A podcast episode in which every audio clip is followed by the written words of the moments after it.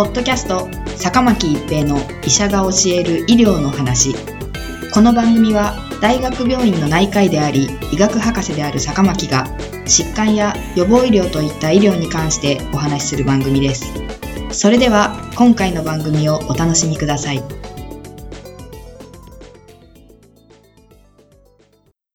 皆さんこんにちは、坂巻一平です。ポッドキャスト、坂巻一平の医者が教える医療の話。今回は新型コロナウイルス感染とワクチンです。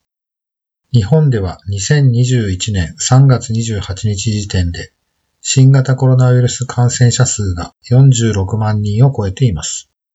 このような過去に新型コロナウイルスに感染した方はワクチン接種をどうしたらよいでしょうか一般に感染症に感染すると免疫ができます。例えば、マシン、いわゆるはしかや風疹、水筒、いわゆる水疱瘡などに感染すると、多くの人では生涯これらの感染症にかからなくなります。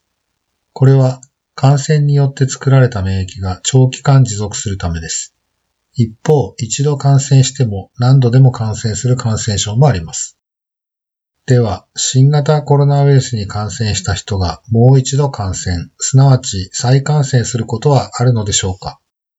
海外では60例以上の再感染例と1万6000例以上の再感染疑い例が報告されています。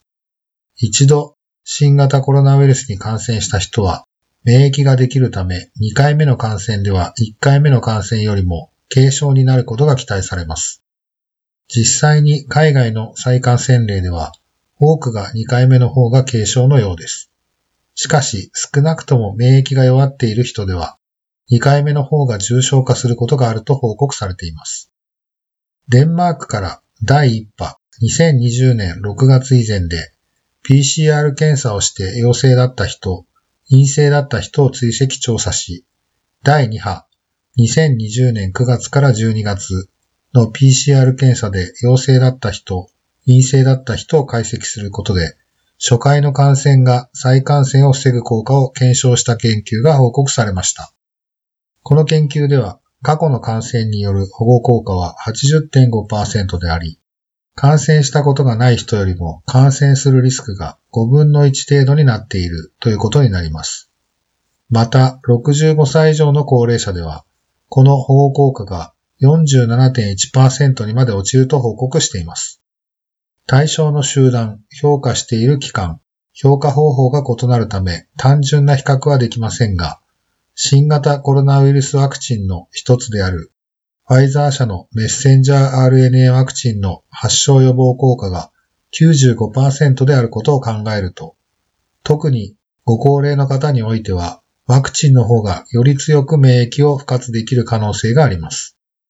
このように過去に新型コロナウイルスに感染した人も、特に高齢者においては再感染することがあることになります。では、過去に感染したことがある人は、新型コロナウイルスワクチンを接種すべきなのでしょうか？フランスで行われた過去に新型コロナウイルスの起用のある人とない人それぞれにメッセンジャー RNA ワクチンを接種し、抗体価の推移を見た研究が報告されています。過去に新型コロナウイルス感染症の起用がある人は、初回の接種前から抗体価が高いのですが、初回の接種によってさらに抗体価が上昇し、過去に感染したことがない人よりも10から45倍の抗体価を示しています。また、同様の研究で1回目の感染が無症候性感染であった人も、1回のメッセンジャー RNA ワクチン接種で十分な抗体価上昇が見られたという研究も報告されています。副反応については過去に感染したことがない人よりも局所の疼痛や倦怠感、発熱などの頻度が高かったようです。これらの結果が意味することは、過去に新型コロナウイルスに感染した人もメッセンジャー RNA ワクチンを接種することでより強い免疫を獲得することはできますが、副反応の頻度は増えるかもしれないということです。今のところ過去に新型コロナウイルス感染症の起用がある方も、ワクチン接種を追加した方が、より免疫が不活化される可能性が高いですが、たとえワクチンを接種したとしても、これまで通りマスクの着用、石鹸と流水による手洗い、アルコールによる手指消毒、3密を避けるなどの感染対策が重要であることは言うまでもありません。ポッドキャスト、坂巻一平の医者が教える医療の話。今回は新型コロナウイルス感染とワクチンでした。ありがとうございました。ポッドキャスト、坂巻一平の医者が教える医療の話。